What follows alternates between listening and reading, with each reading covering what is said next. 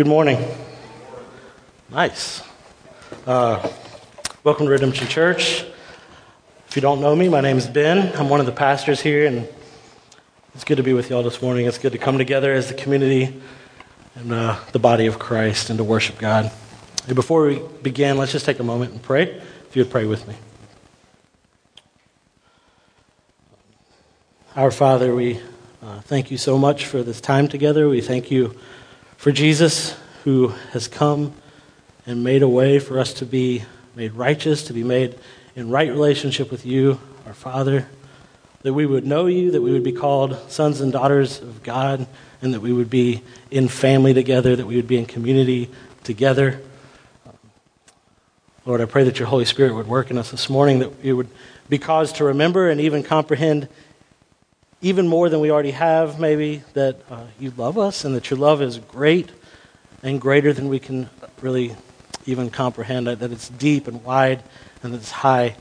Lord, that we would uh, just get a, a picture of how good you are and how good the good news of the kingdom is for us. I pray this morning that you would say what you want to have said through everything that we do this morning, that you would say what you would want said, that you would have each one of us hear what you would want each one of us to hear.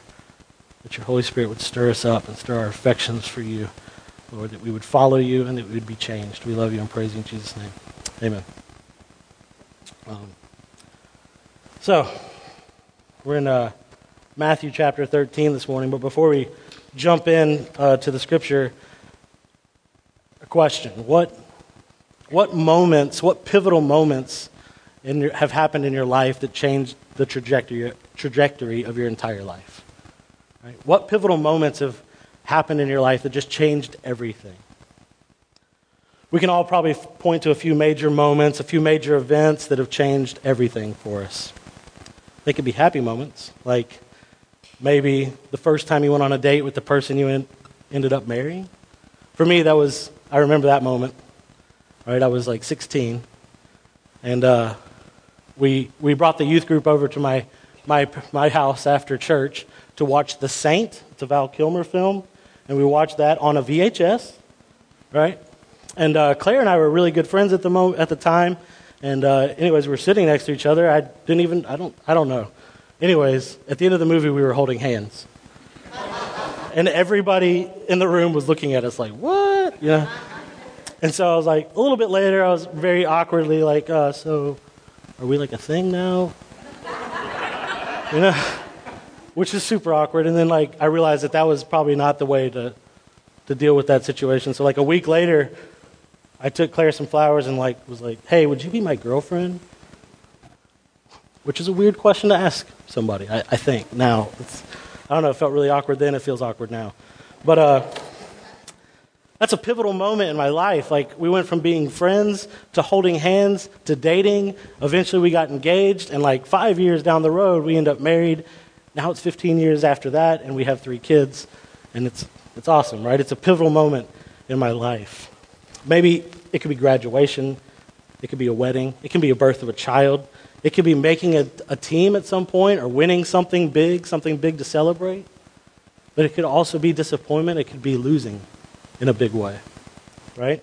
Pivotal moments can also be times of distress and sorrow. They can be times of tra- tragedy, the loss of a loved one, a breakup, or maybe a financial crisis. You know, Reggie talked a little bit last week about the significance of this chapter, chapter 13 in Matthew, about how it's the third of five discourses that this book of Matthew is kind of built around, and that, uh, it, you know, this is the third one. It's right in the middle. And what I hope that we'll see today, or kind of build on even from last week, is that this was a pivotal moment in the ministry of Jesus. That from here on out, things will be different. And I think that, that Matthew means it to be a pivotal moment in the story that he's writing. So I want us to see this a pivotal moment in the ministry of Jesus, that it's a pivotal moment in the book of Matthew, intentionally. And I want us to remember that this is a real story that has real implications, like eternal implications for even us today. It's not just a book, it's not just a thing that was written and something we're just kind of going through to get some meaning. It's real, and it really has implications, and it really has eternal implications for us in this room today. I'm praying, I have been praying, for a pivotal moment in our lives as we encounter the gospel here. Because I think what we need to see today is that if we truly hear the good news of the kingdom, everything changes forever. If we truly hear the good news of the kingdom, everything changes forever. So let's take a look at chapter 13. We're going to pick up in uh, verse 24, and I'm just going to read uh, through 33 at the moment. If you want to follow along, Matthew's the first book in the New Testament, so you find where the, the thing is split and go to that first book, chapter 13, verse 24 through 33. It says, He, that's Jesus, put another parable before them, saying, The kingdom of heaven may be compared to a man who sowed good seed in his field. But while, this, while his men were sleeping, his enemy came and sowed weeds among the wheat and went away. So when the plants came up and bore grain, then the weeds appeared also. And the servants of the master of the house came and said to him, Master, did you not sow good seed in your field? How then does it have weeds? And he said to them, An enemy has done this. So the servants said to him, Then do you want us to go and gather them? But he said, No, lest in gathering the weeds you root up the wheat along with them. Let both grow together until the harvest, and at harvest time I will tell the reapers, Gather the weeds first, and bind them in bundles to be burned, but gather the wheat into my barn. He put another parable before them, saying, The kingdom of heaven is like a grain of mustard seed that a man took and sowed in his field. It is the smallest of all seeds, but when, has, when it has grown, it is larger than all the garden plants and becomes a tree, so that the birds of the air come and make nests in its branches. And he told them another parable. The kingdom of heaven is like leaven that a woman took and hid in three measures of flour till it was all leavened. So here we see Jesus tells a series of three parables to the crowd that had been following.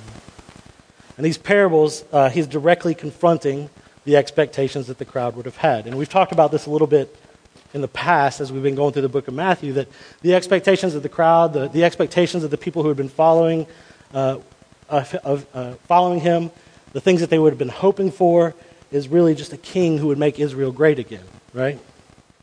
In these parables, Jesus directly confronts the expectation of the crowd.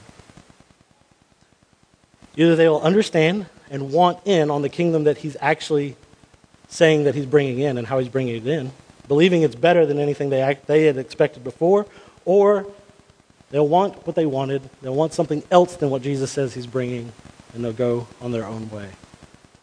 So these three parables, this is a test to the crowds.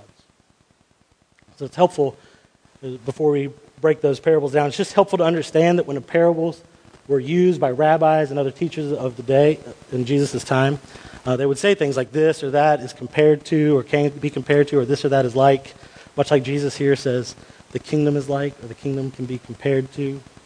And that's a directive to compare whatever the subject is to the whole picture of the parable, right? It's not just to take one piece or one character in the parable and compare that to what he's saying. Does that make sense? So, uh, in these instances, uh, Jesus is saying the kingdom is like, and then the whole picture of what he says is meant to inform the understanding or the, the crowd's understanding of the kingdom. So, how are these three parables told to the crowds, communicating an understanding of the kingdom of God? There's three parables. There's three main ideas that I think that Jesus is trying to get out there. In the parable of the weeds, uh, the main thing that we see is that the kingdom grows up next to the kingdoms of the world. And it can almost be indistinguishable from them.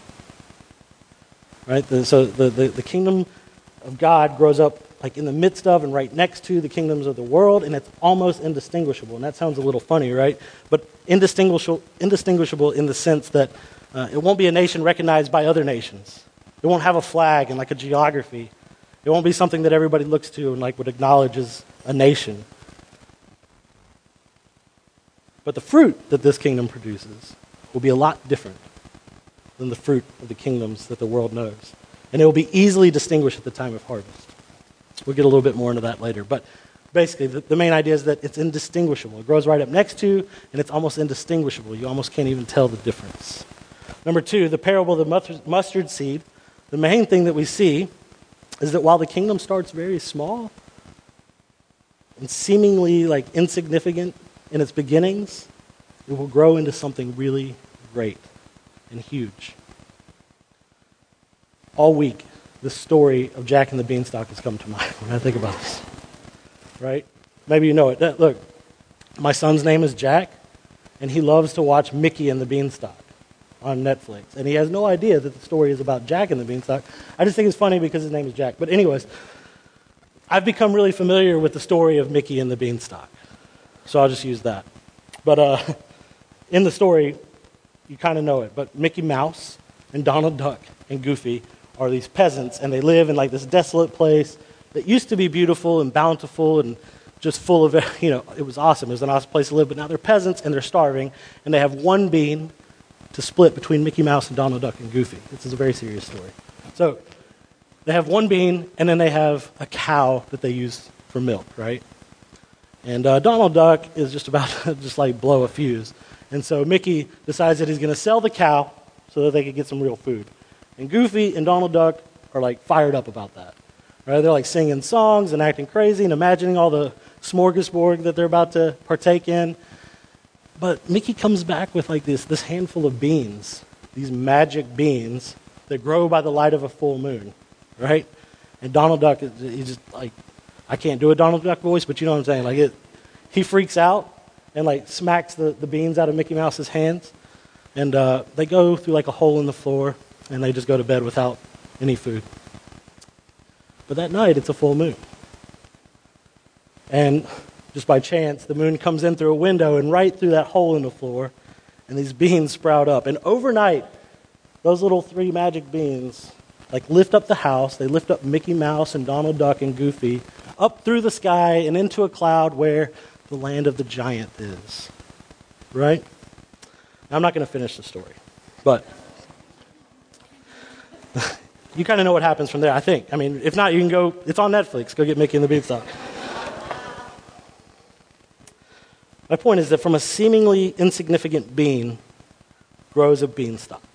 From a small, insignificant mustard seed, a tree. From what seems small and insignificant, the kingdom will grow into something beyond expectation. You may not even believe that it could be possible. You might throw the beans out of Mickey Mouse's hands. But from this very small beginning, seemingly insignificant, something very big will grow. While the crowd wanted power and they wanted a king and they wanted a nation, Jesus is promising something that is beyond that. Right? And the parable of the leaven kind of builds on that picture. Though the kingdom is small and it's hidden and it's seemingly insignificant and even kind of indistinguishable, it's going to permeate everything. Right? This is the main idea of this third one. The kingdom will permeate everything, though it seems small, insignificant, indistinguishable, hidden it will permeate everything. So Jesus is saying to the crowds what I think we still need to hear today. That you may have come to Jesus with some sort of expectation, but like Reggie said last week, we need to listen with a soft heart, a deep heart, and a fully devoted heart. We hide this in our heart and we'll find that something greater than what we expected is there, that something greater than what we came for has been given. The transformation will permeate us, it'll saturate us. We've used that language before. It'll saturate us to the point that it comes out of us and it saturates and permeates everything around us, the entire world. Because truly hearing the good news of the kingdom will change everything forever. It's a pivotal moment. I think this is where we reach that pivotal moment in the scripture. So remember, parables are told to invoke a response. Right? So let's take a look at this next few verses. In, in, in, chapter 13, just verse 34 through 36. It says, All these things Jesus said to the crowds in parables. Indeed, he said nothing to them without a parable. This was to fulfill what was spoken by the prophet. I will open my mouth in parables. I will utter what has been hidden since the foundation of the world. Listen to this part. Then he left the crowds and he went into the house, and his disciples came to him, saying, Explain to us the parable of the weeds of the field. So, what we see happening is that Jesus moves away from speaking to the crowds. Matthew says that he said nothing to them apart from these parables. And then Jesus goes into the house, and the disciples come into him, uh, come in with him, and, and they're given more understanding, which we'll see in a minute. So, what's so pivotal, pivotal about this particular moment? So, the, the, the whole story in Matthew what we've been looking at. The story of Matthew is, is telling right here turns from what has been like a presentation or an announcement that the kingdom is coming. This is what the kingdom's going to be like. I'm the only leader worth following. I'm the only one that can make, bring this kingdom about. Been a presentation or an announcement of the kingdom. And it turns to an application. It turns from an announcement to application. This has been a test for the crowds. Remember the passage from last week uh, in the same episode in Matthew 13, 10 through 12. It says, Then the disciples came and said to him, Why do you speak to them in parables? And he answered them, To you it has been given to know the secrets of the kingdom of heaven, but to them it has not been given. For to the one who has, more will be given, and he will have an abundance. But from the one who has not, even what he has will be taken away. You see, Jesus starts talking a lot about separation in these parables. He talks a lot about separating stuff in chapter 13. And we see it happening right here because of these tests. He leaves the crowd, and his disciples come to him for more. The crowd has heard and seen the presentation. Jesus has been making this announcement for a while. Now it's time to respond. The question is, is who came to get more of Jesus and what he's really doing? Those people will stick around and they'll follow Jesus. And who came to get what they expect, expected and wanted from Jesus? Those people will probably go on their, own, on their way. And Jesus has been saying, we've seen it a few times in the last few chapters, you're either with me or against me. And at this point, this is a pivotal moment. You can't stay in the crowd. You can't keep riding the fence. You can't do that forever. Are you going to be in the crowd or are you going to be in a disciple? Are you going to hear the announcement and follow me? Or are you going to hear the announcement and walk away? It's significant, too, that Jesus goes into the house of the disciples and they ask for further explanation. Isn't it?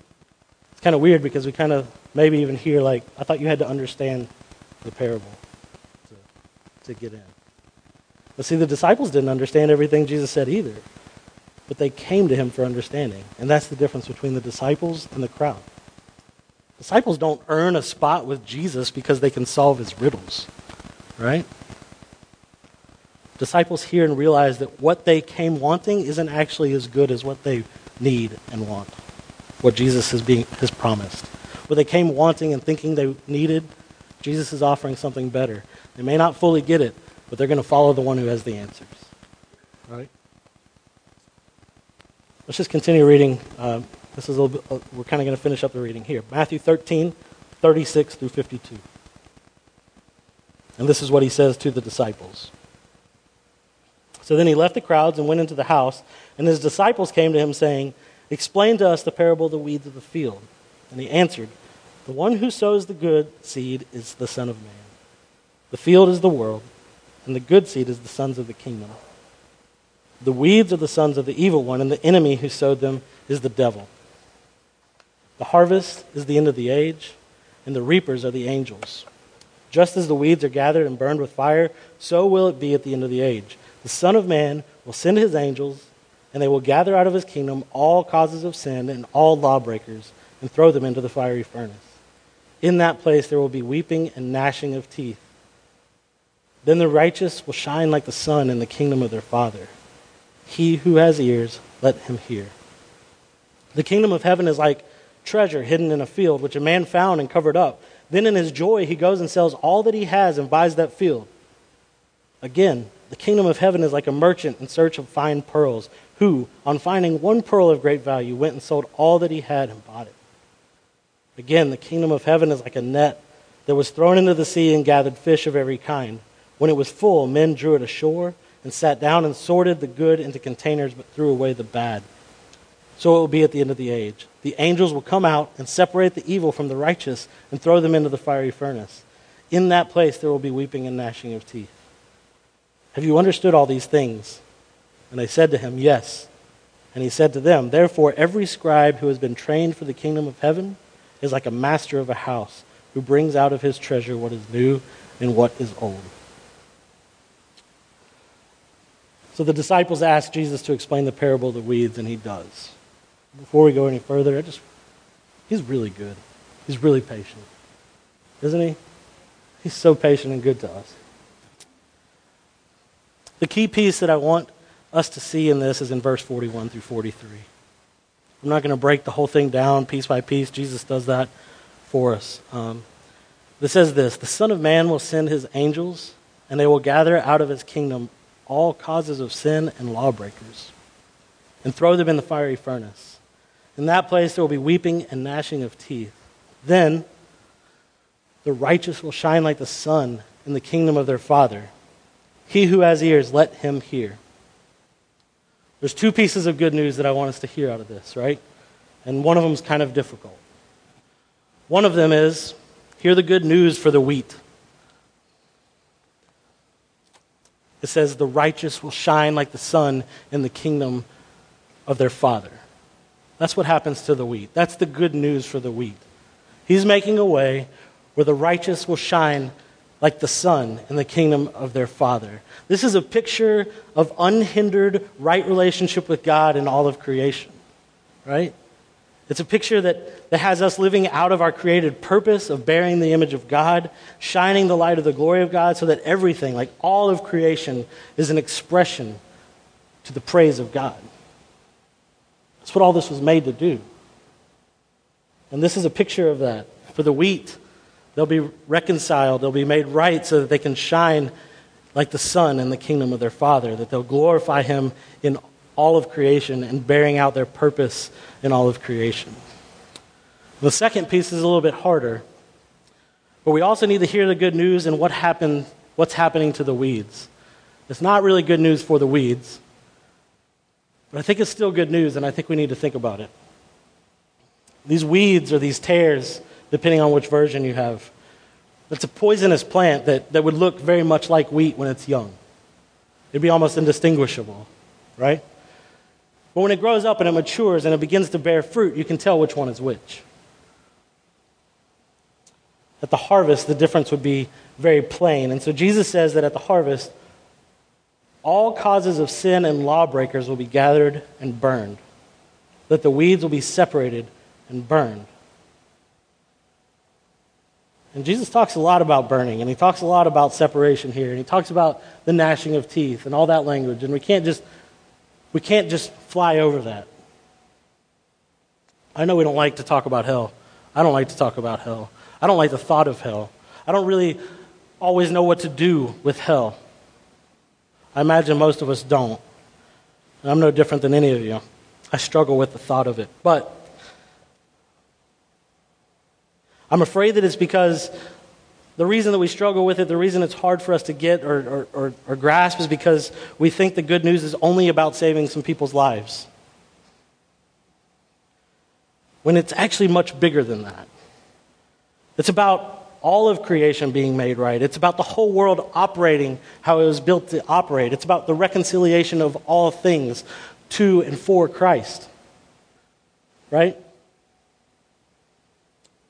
And for that to happen, all causes of sin and lawbreakers can't be in the field anymore. For us to operate, for all this to work the way it's supposed to work, the way it was created to work, the lawbreakers and the causes of sin can't be in the field anymore. So, it's good news that Jesus is going to defeat evil. It's good news that he's going to overcome evil. It was good news that Hitler was defeated. It's good news when evil's conquered and overcome. So the question I think that we have to ask isn't if Jesus is a loving God, how could he? Which I've thought. I think the right question maybe is if he's good and a loving God who fulfills his promises and is doing what he said he's doing, how could he not overcome evil? And then we have to go a little bit further, or at least I do for myself. What makes me believe that I have a better understanding of what's actually evil and what isn't? Than what God thinks and what God knows? What makes me think that my logic is better than that of Jesus? I mean, sometimes I feel like I've hired Jesus just to be my personal Savior, but not to be super smart, all knowing God, whose ways are way higher than my ways and way higher than your ways. Maybe He knows what He's doing. What makes us think that what we want and expect is actually better than what He says is better? So I struggle through these parables. I struggle through the separation. I struggle with the hell thing. But I think there's good news behind that that God is reconciling all things to himself, that he's making this whole thing operate the way it's supposed to be, that he's making us actually be able to be the image bearers of God that we're supposed to be and have dominion over the earth and bring praise about from all of creation to himself. And don't hear me say that like I'm celebrating that people would go to hell. That's not the point. No, I mean this is an, there's an open invitation even here from Jesus that's saying, Come. The good news is for everyone. The invitation is to come, but also because the good news for us is that we are going to get to shine like the sun in the, in the kingdom of our Father. And it's also good that He's going to overcome evil. The question that we need to ask ourselves is are we weeds or are we wheat? Are you weeds? Are you a weed or are you wheat? A wheat? I don't know how you say that. Uh, are you part of the crowd or are you part of the kingdom? Are you part are you a disciple of Christ? Would you dismiss what he says is good news just because it doesn't quite fit or and because it's not what you came expecting or is truly hearing the good news of the kingdom going to change everything forever? How have you listened? What ground is the gospel falling on? Are you listening to what Jesus is actually saying, or do we come listening for what we want to hear? That's what's happening here in this, these parables. We can't be selective listeners, right? Jesus wants the disciples to hear something loud and clear, not just to be selective listeners, listening for what they expect and what they want, but to listen to what he's actually saying. The good news of the kingdom is greater than anybody expected. It may seem small, it may seem insignificant, it may be a little bit indistinguishable at the moment, but it's greater than you can even begin to comprehend. The good news of the kingdom will change everything forever. That's why he adds right after that, he goes on to add these two short parables about the hidden treasure and the pearl. We understand these parables, right?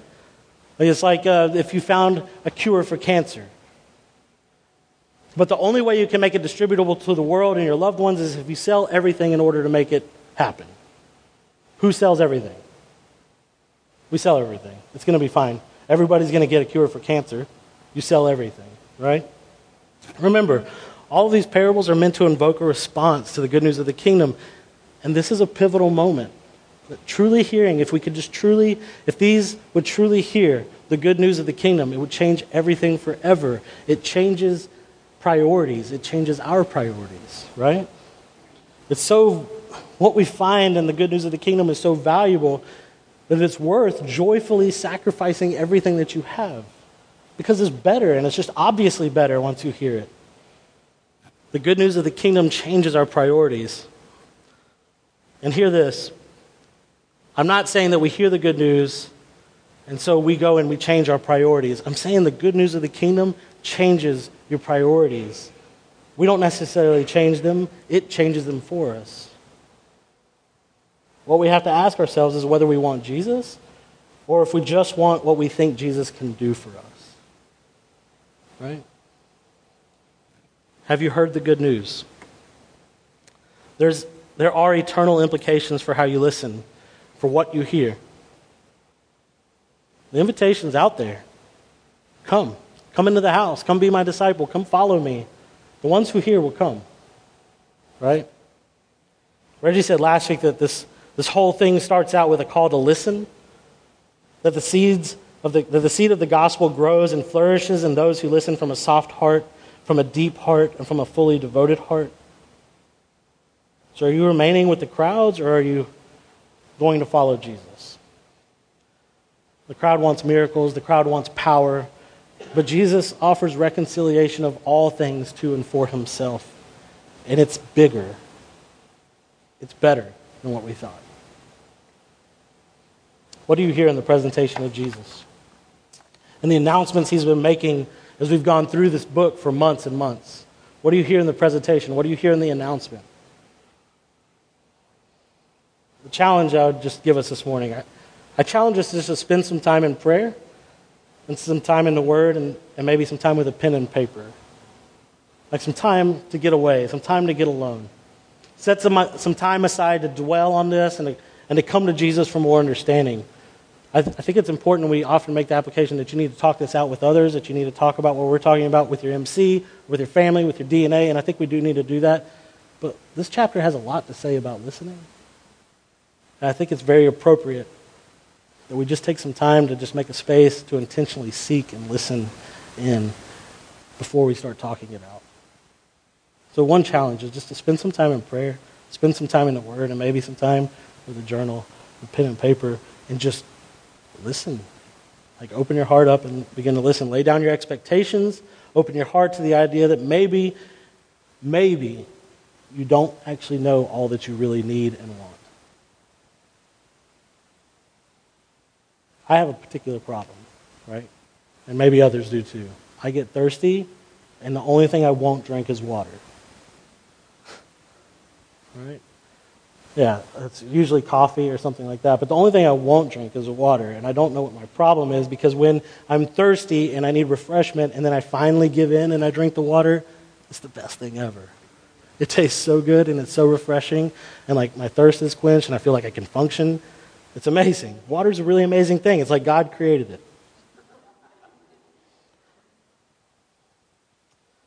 So let's just be open to the possibility that Jesus knows something better about what we actually need and want. That maybe the news that he's giving is, is other than what we came expecting to hear. That maybe it's bigger than what we, we think. And get alone with him and listen. Look, the Bible says that he created us. Jesus created us. Maybe he knows how we're designed better than we do. Maybe he knows what's actually better for us and what actually is good for us better than we do. It's a possibility. The psalmist says to taste and see that the Lord is good. Is the good news even greater than you thought because you've been operating under what you know about uh, about God and about the gospel? Is the good news even greater than what you thought because you've only been operating on what you kind of know about God and you know about the good news and not on what your actual experience has been? What you actually know. And that you know Him and that you're experiencing Him. Let's listen in and turn to Jesus. So, out of our experience of Jesus comes the fruit and the qualification to share the gospel, right? We can't tell people what something tastes like if we've never tasted it, even if we know all about the ingredients. Jesus is claiming that the kingdom is a big time treasure. And so I'm praying for us this is a pivotal moment for us, for each of us individually, for all of us. I actually started praying this week as I really began to think about this as such a pivotal moment, that this would be a pivotal moment in the life of Redemption Church. Not just this sermon, not just this, this spot, but that this would be a time and a season where we move from knowing a lot about God and begin to truly taste and see what God really is doing and what He's really like and that He's really good because we begin to experience Him in ways that we haven't. I'm praying that we begin to experience Him and find that He is like far beyond, and His love for us is far beyond anything that we imagine. And the, the things that He has for us is better news than any of us ever imagined. I'm praying that we wouldn't just make our way through the book of Matthew, like just so that we kind of get, we know a lot about it, right? But instead that we'd experience this story and that it would lead us to joyfully surrender all to Jesus. This should be a pivotal moment. We don't come here just to like do the thing. This is a story. This is a pivotal moment in the, in the ministry of Jesus. It's a pivotal moment in the story, and the story is real and it has real implications for us today. So it's a pivotal moment in the season of Redemption Church, I think. And I hope that we'll pray for that together, that we begin to, to begin to experience this story together, and it would change us forever. It's this experience, and this is, we're about to wrap it up. It's this experience of Jesus. It's this experiencing the good news of the kingdom that turns us into the scribes of the kingdom. Jesus wraps up this talk with the disciples in Matthew 13, 51 through 52, and he says this. He just says, Have you understood all these things? Which, uh, honestly, in the moment, I feel like I'd have been like, Nah. you know, but, uh, but they say, Yeah, we get it. And uh, he said to them, Therefore, every scribe who has been trained for the kingdom of heaven is like a master of a house who brings out of his treasure what is new and what is old. Like we've been praying at Redemption Church that God would use us to advance the gospel in our city, that God would use us to reach 100 people, to see 100 people saved through the ministry and the people of Redemption Church. But what's going to actually qualify us to that end will be that we know and treasure Jesus, that we experience Jesus. We've experienced the good news. Not knowing about Jesus and what he's up to, but knowing Jesus and being a part of what he's up to. Because he's up to it in our hearts and in us, that he's permeated us, that he's saturated us. As we taste and we see how good he is, as we turn from being a part of the crowd, we turn to being true disciples. And we've said this definition of disciple several times, and so we're just going to say the same thing. We're turning from being in the crowd to being followers of Jesus who are increasingly submitting all of life to the empowering presence and lordship of Jesus Christ. Because if we truly hear the good news of the kingdom, everything will change forever. We may not get the whole thing, but we'll know that it's a lot bigger than we thought, and it's a lot better than we thought. And we'll go and follow the one who has the answers. And here's some good news, too. We could deliver news to others that would change the whole trajectory of their life for eternity. Right? If we get to experience and we get to taste and see that the Lord is good, then we become scribes of the kingdom. And that talk of hell and all that, we might actually be able to give the good news to somebody that changes the whole trajectory of their eternity. That's pretty that's pretty neat that we could be a part of that. Somebody was a part of it for us. Somebody was a part of it for me. So my prayer is that we just truly hear the good news of the kingdom, that everything will change for each one of us forever. I encourage you to get alone and just begin to listen in. Spend some time to intentionally listen. And yeah, talk it out with each other. But listen to him. Are you experiencing him or do you know a lot about him? We're going to move into a time of response. And uh, the band will come up and they'll lead us in worship through, through music. And that's a time where you can, you can sit still. You don't have to stand up and sing. You can stand up and sing. You can do either one. It's a time to respond, however necessary. Um, it's also a time where we'll take up offerings. There's a giving in the basket where you can worship God through the giving of tithes and offerings. And then we also come and we take communion at this time. So we're going to come down this middle aisle and you'll go each way and somebody will be there to serve you. And you can take the bread and you can dip it in the wine or the juice. And when we do this, understand that this is, an, this is a proclamation that Jesus is who he says he is. I've experienced it. I know what he's done for me. He's good news. He's saturating my soul. I'm submitting all of life to him because he is who he says he is. We take and we eat. And when we do that, we're proclaiming it to the other people in the room too because we need reminders. And if you're not a Christian, so I mean, if you are a Christian, we, we ask you, you're welcome to come. We invite you to come and to make this proclamation and, and, and this reminder together. If you're not a Christian, we just we ask that you not do that because you can't say that. But instead, listen. Just please listen to what we're saying. We're saying Jesus is who he says he is. And he died on the cross. He rose again. And it's a big deal because he made a way for me to be in right relationship with my Father, with God and he's reconciling all things to himself. And we are coming to life and finding out we can be made right again. We can be, we can, we can fulfill our purpose that we were created for. I'll just ask you to listen and just hear what we're saying. If you'd like to respond to that, you can grab me. You can grab anybody. There'll be some people with tags in the back who'll be happy to pray with you also. Would you just pray with me? Father, we thank you for this day. We thank you for the good news of Jesus. We thank you for the good news of the kingdom. We thank you that you came and you changed everything forever. That you made a way for us to be in right relationship with you, that you've made a way for us to enter in and to know you, that you've bridged the, the barrier between us through your Son. I pray, Father, that your Holy Spirit would stir our hearts up to know and to, and to begin to comprehend that your love is far and away greater than we even know, and that we are more desperate for it than we ever know. Father, I pray that you break our hearts, but that you also let us experience how you put your hand on us and you forgive us and you tell us how much you love us and you bring us back up and you invite us in on the work that you're doing.